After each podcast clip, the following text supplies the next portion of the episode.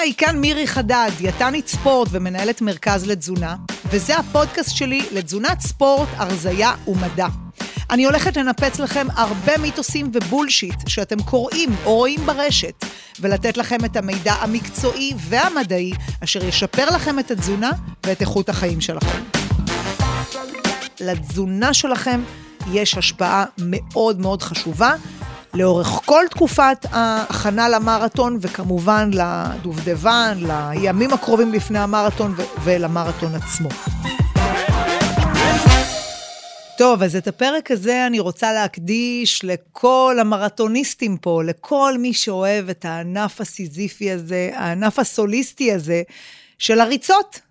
אה, מי לא? האמת שזה מה שנקרא אה, חיידק שהולך אה, ומתרבה, והיום יש אלפים של אה, מועדוני ריצה, ויש אה, מרתונים בארץ, בעולם, והכי הנה להגיד עכשיו שאני מתכונן למרתון, נכון? זה...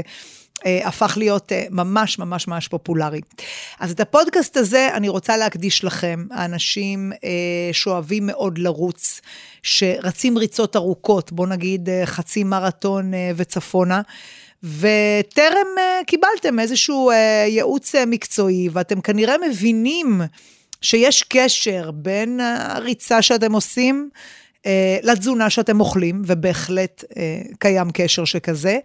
ומה אתם אמורים לשנות אה, בתוכנית האכילה שלכם בתור רצים למרחקים ארוכים. אז לפני שאני ככה אכנס לעובי הקורה ברמה התזונתית, אז אין ספק שנגיד שבאמת ריצה היא ענף ספורט מאוד מאוד אינטנסיבי. ההוצאה הקלורית יחסית של אה, ריצה אה, היא משמעותית. אה, אם ניקח כרגע גבר או אישה ששוקלים 70 קילוגרם, ונרצה לחשב את ההוצאה הקלורית בריצה, אז שתדעו שלחשב הוצאה קלורית בריצה זה קל מאוד. אני אתן לכם את הנוסחה ממש כאן. המשקל של האדם, אוקיי? כפול המרחק בקילומטרים. זאת אומרת שאם היום לצורך הפודקאסט אני ככה אתן לכם כל מיני חישובים שאני עושה, אני אקח כרגע אה, משקל של 70 קילוגרם, שוב, לגבר או אישה, אז בעצם אם רצתי 10 קילומטרים, ההוצאה הקלורית שלי עומדת על 700 קילו קלוריות.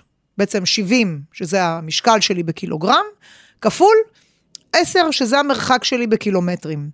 אגב, בלי שום קשר למי שפה אה, מבצע אימוני הליכה, שזה גם אחלה, וכל אימון אירובי שתעשו הוא מבורך ומצוין. אז אנחנו משתמשים באותה נוסחה להליכה כמו בריצה, למשל, 70 כפול 10 זה 700 קלוריות, אבל אנחנו לוקחים מה שנקרא פחת של כ-30 אחוזים. למה פחת של 30 אחוזים? בגלל היעילות האנרגטית של פעולת ההליכה. זאת אומרת שאם אני במשקל של 70 אה, קילוגרם וביצעתי הליכה ולא ריצה של 10 קילומטרים, אז החישוב יהיה 70 כפול 10, 700, עם פחת של 30 אחוז, 210 אה, קלוריות. זה אומר שהצפי להוצאה הקלורית שלי אה, בהליכה עומד על 490 אה, קלוריות. אז לריצה כאמור יש אה, באמת הוצאה קלורית אה, משמעותית, וברגע שאני מתחילה להכניס ריצה לסקייג'ואל הקבוע שלי, בהחלט כדאי אה, להבין מה זה אומר, מה אני אמורה לשנות בתפריט.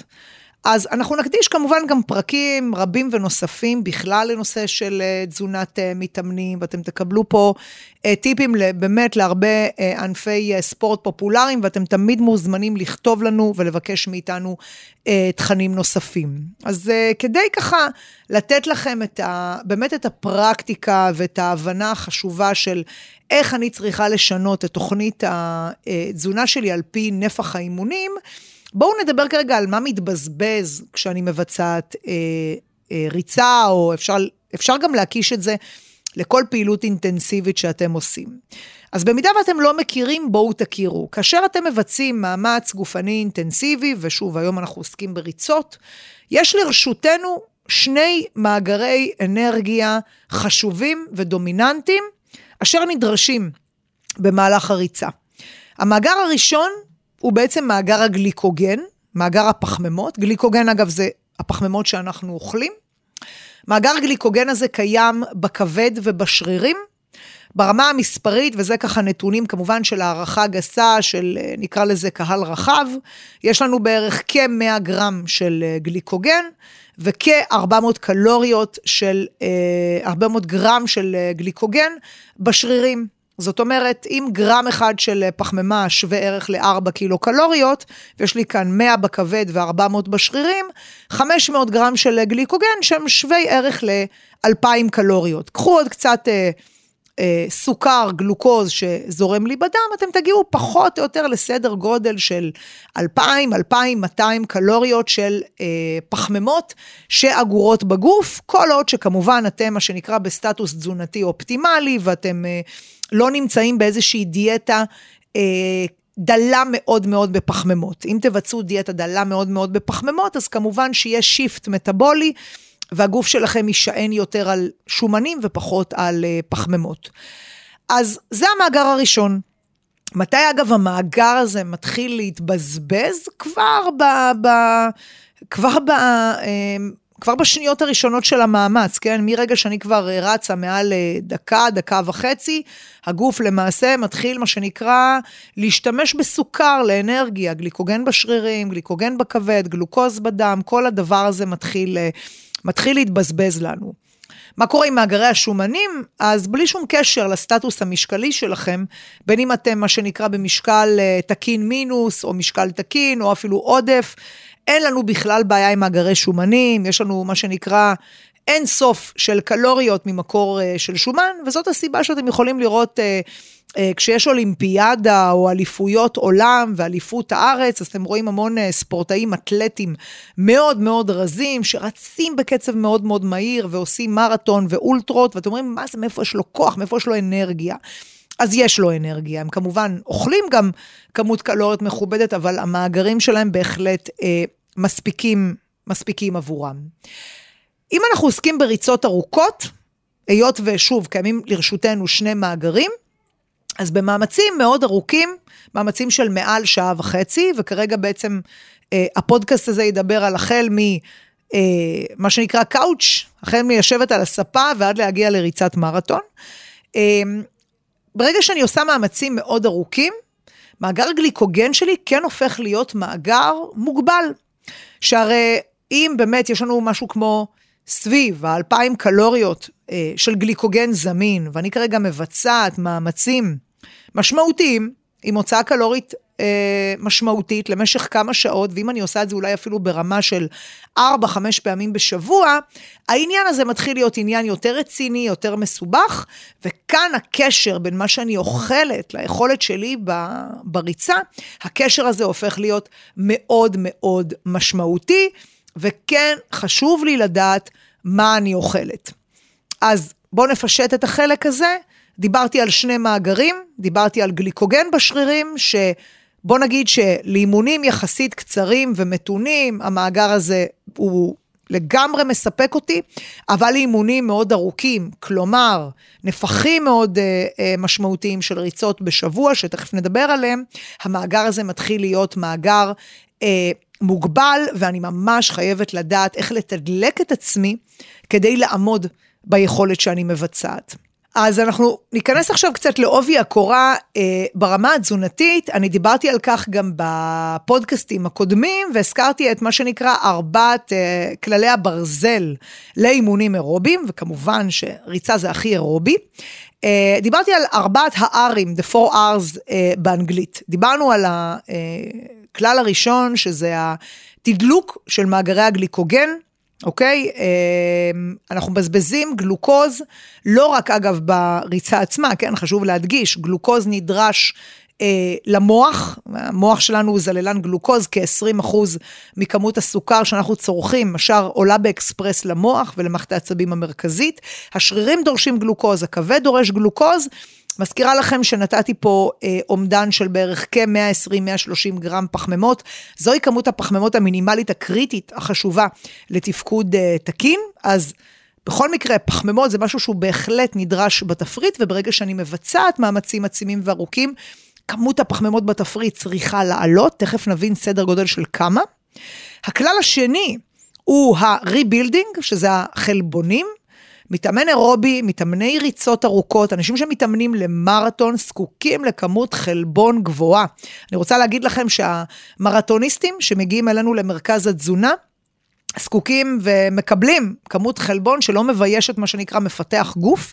אז כן, כמות קלוריות גבוהה בתפריט, ואיתה יחד גם כמות חלבון גבוהה.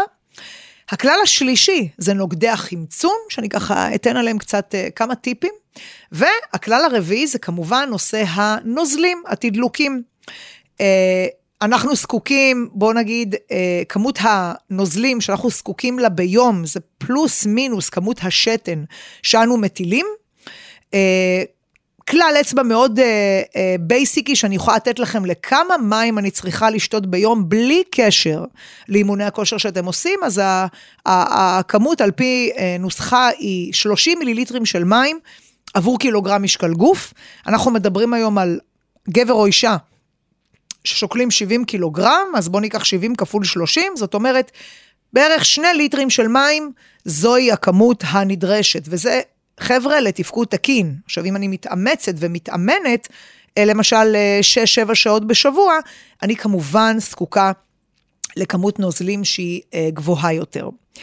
אז כדי שאני אתן לכם כאן את האומדן התזונתי למה אני אמורה עכשיו לעשות, ואיך אני אמורה לשנות את uh, תוכנית התזונה שלי, אני אקח את אותה uh, דוגמה מתמטית, את אותו גבר או אישה ששוקלים 70 קילוגרם, ואנחנו עכשיו נלווה אתכם, מה שנקרא, במסע שלכם לריצת המרתון. ואנחנו בעצם נשאל, איך אני צריכה לשנות את התפריט? כי הרי בכל זאת, כשאנחנו אה, מתאמנים למרתון, אז זה לא יום-יומיים, כן? אה, נא לא להתקשר אלינו חודש לפני המרתון, בואו דברו איתנו לפחות, קחו איזה חצי שנה מראש, כן? כדי שזה יהיה אה, יסודי ורציני. אז כשאנחנו מדברים על תקופת המרתון, אפשר לומר ש...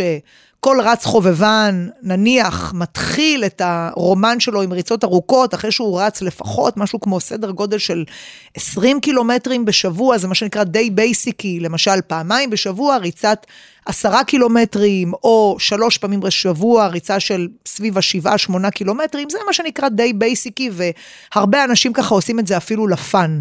ברגע שנופלת ההחלטה, ואתם מחליטים לרוץ את מרתון ולנסיה, או מרתון אה, אה, אה, טבריה, כן, הפופולרי, או מרתון תל אביב, המאוד יוקרתי, אז כאן אנחנו נכנסים להילוך יותר גבוה.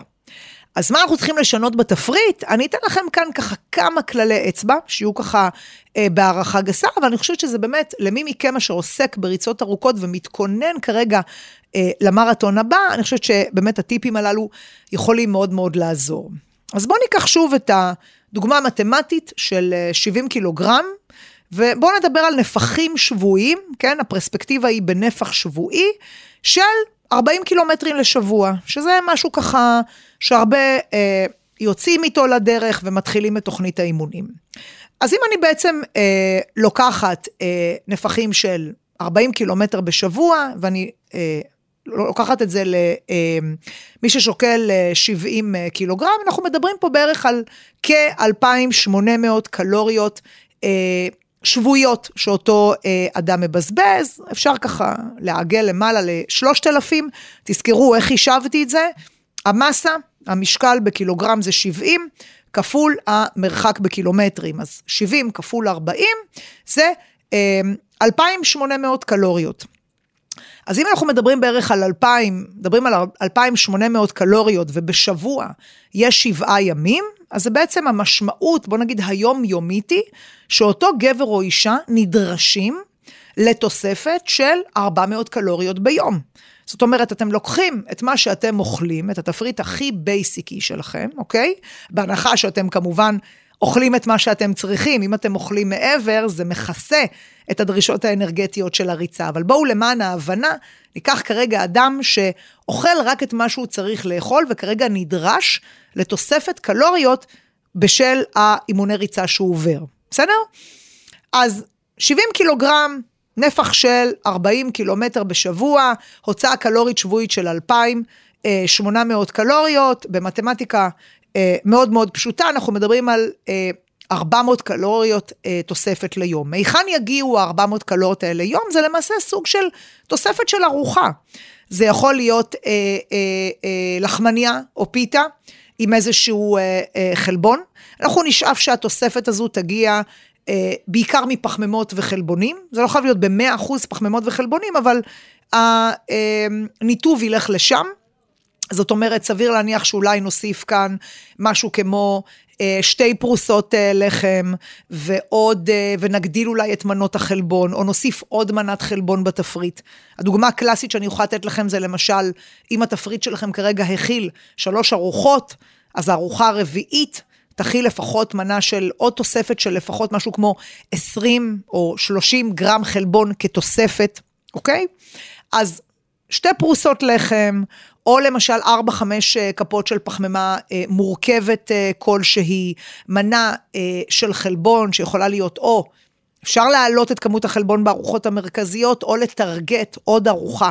למשל, יוגורט עם 20 גרם חלבון, פשוט הוספנו עוד ארוחה קלה, וקיבלנו כמות חלבון יפה, והחלבון גם הוא חלבון איכותי, חלבון אה, אה, שעוזר לי לשמר את המסה הרזה, או אפילו לבנות מסת שרירים. אוקיי? זה יכול להיות אה, תוספת של אה, אה, ביצים, גבינות, טופו, כל מה שכמובן תבחרו לאכול.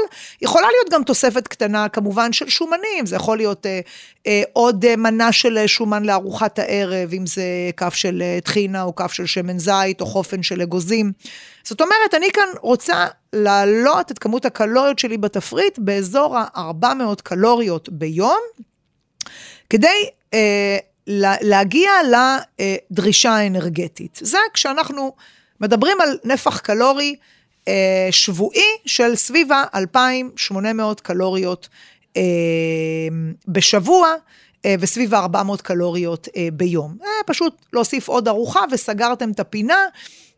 וזה אגב לא בעיה, זה אגב גם קורה אינטואיטיבית, הרבה מכם שלא מתאמנים למרתון, אבל רצים 40 קילומטר בשבוע, כי זה הכיף שלהם, הם פשוט עושים את זה לכיף. אמ, יכול להיות שאתם לא כל יום תוסיפו 400, הרבה מכם למשל יאכלו כמה ימים, אפילו פחות ממה שהם, אה, מה שנקרא, מבזבזים, והם יהיו בגירעון קלורי קל, אבל אז יגיע סוף שבוע, ותגיע מסעדה, ויש אה, גלידה, ויש אירוע, והתוספת הזאת, ה-2,800 אה, קלוריות האלה יבואו ב, ביומיים של סוף שבוע. זה בהחלט קורה לרבים מאיתנו. אגב, חלקנו במודע וחלקנו אפילו, אנחנו לא מודעים לעניין הזה. שורה תחתונה, גם המשקל שלנו נשאר יציב. בואו נרים עוד uh, מדרגה ונדבר על uh, נפחים כבר של 60 קילומטר בשבוע. אוקיי, אז בואו נתקדם כבר uh, לנפחים, uh, נקרא לזה יותר משמעותיים, ל-60 קילומטר uh, בשבוע. אז נפח כבר של 60 קילומטר בשבוע, שוב, לבעלי מסה של 70 קילוגרם, ההוצאה הקלורית השבועית כבר עומדת על 4,000 קלוריות, 4,000, סליחה, 200 קלוריות שבועיות. ואם אני מחלקת את זה לממוצע יומי של בשבעה ימים, אנחנו מדברים פה על 600 קלוריות תוספת ליום. פה חבר'ה זה כבר מתחיל להיות משחק יותר רציני. זה כבר לא, בוא נגיד שבדוגמה הראשונה, תוסיפו כריך, תוסיפו קצת יותר קלוריות לארוחות המרכזיות, תאכלו קצת יותר קלוריות בסוף שבוע, ומה שנקרא סגרתם את הפינה, זה נען אישיו יחסית. כאן אנחנו מדברים על 600 קלוריות ביום. וכאן זה בהחלט מחייב לעשות שינויים. התיסוף הקלורי הזה של 600 קלוריות ביום יגיע ממקור, כמובן, של פחמימות. כאן בסצנריו כזה, אנחנו כן נרצה להביא אתכם לאימון עם מאגרי גליקוגן, מה שנקרא אה, מלאים דיים, כדי שהיכולת האירובית שלכם לא תיפגע. תזכרו שיש קשר בין דילול משמעותי של מאגרי הגליקוגן לירידה ביכולת האירובית, ולכן במקרה הזה, אנחנו נרצה אה, להביא אתכם לאימון, שאתם מה שנקרא מתודלקים כראוי. ברור לי שמי שכאן אה, נמצא תחת אה, תוכניות ריצה מקצועיות, אני אישית עובדת עם אחת הקבוצות המובילות בארץ, תל אביב 100 של מישאל דגן. אז כשמישאל בונה תוכנית, כשאנחנו עובדים ביחד, כל האתלטים בקבוצה שלו, אז אנחנו יודעים שיש פיזור, אנחנו בדרך כלל במהלך השבוע אמ, רצים בנפחים של 8, 12, 15 קילומטרים, ואת הריצה המאוד ארוכה מטרגטים לסוף שבוע, במיוחד הספורטאים החובבנים, שמשלבים יחד עם הריצה גם משפחה וקריירה וילדים וכו' וכו'.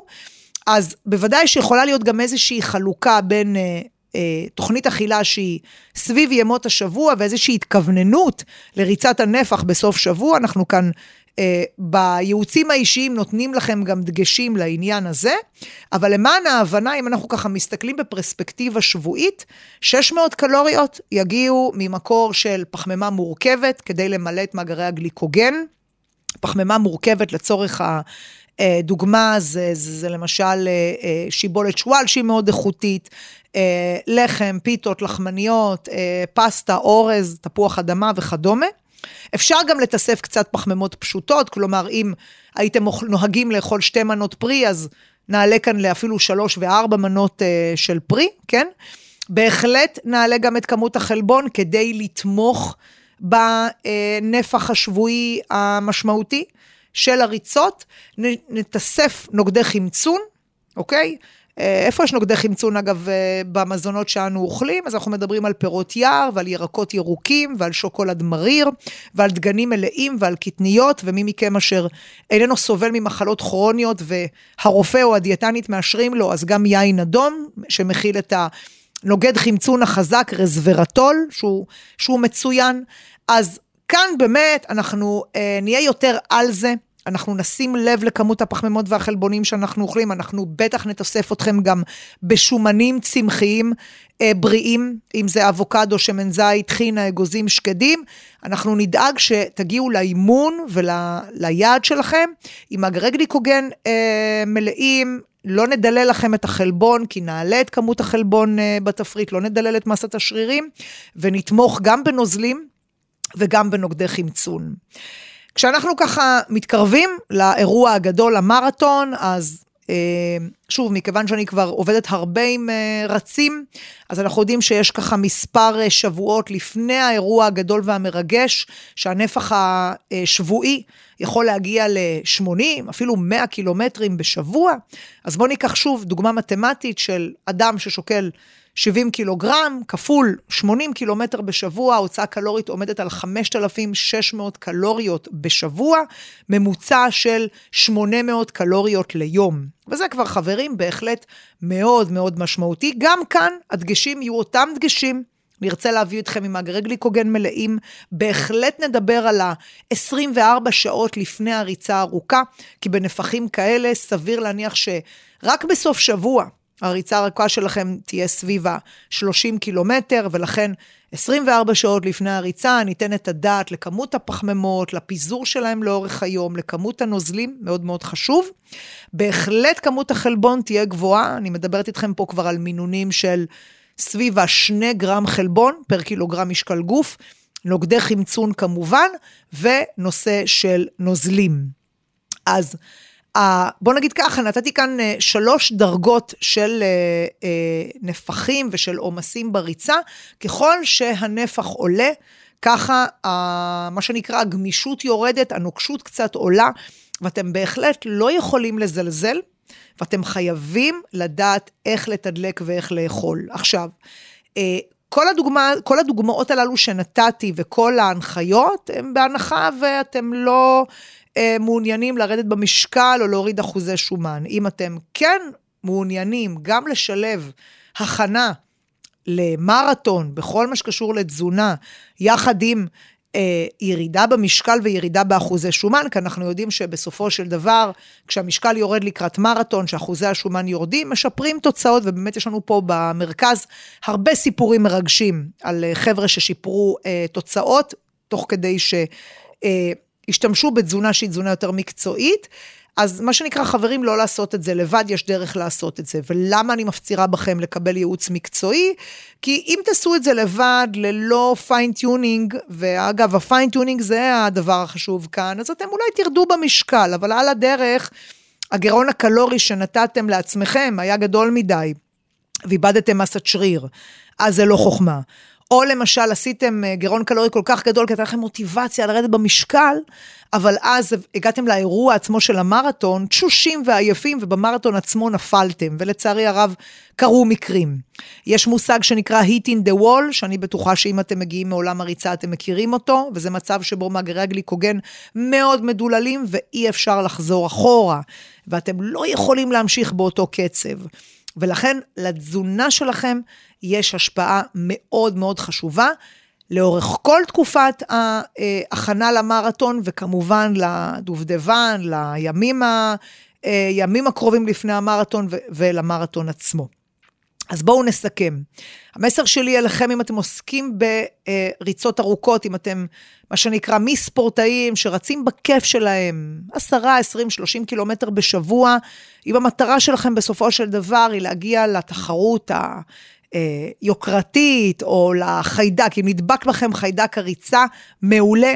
אם אתם מתכננים את המרתון, או ה-20 שלכם, או אפילו הראשון שלכם, שימו לב לתזונה.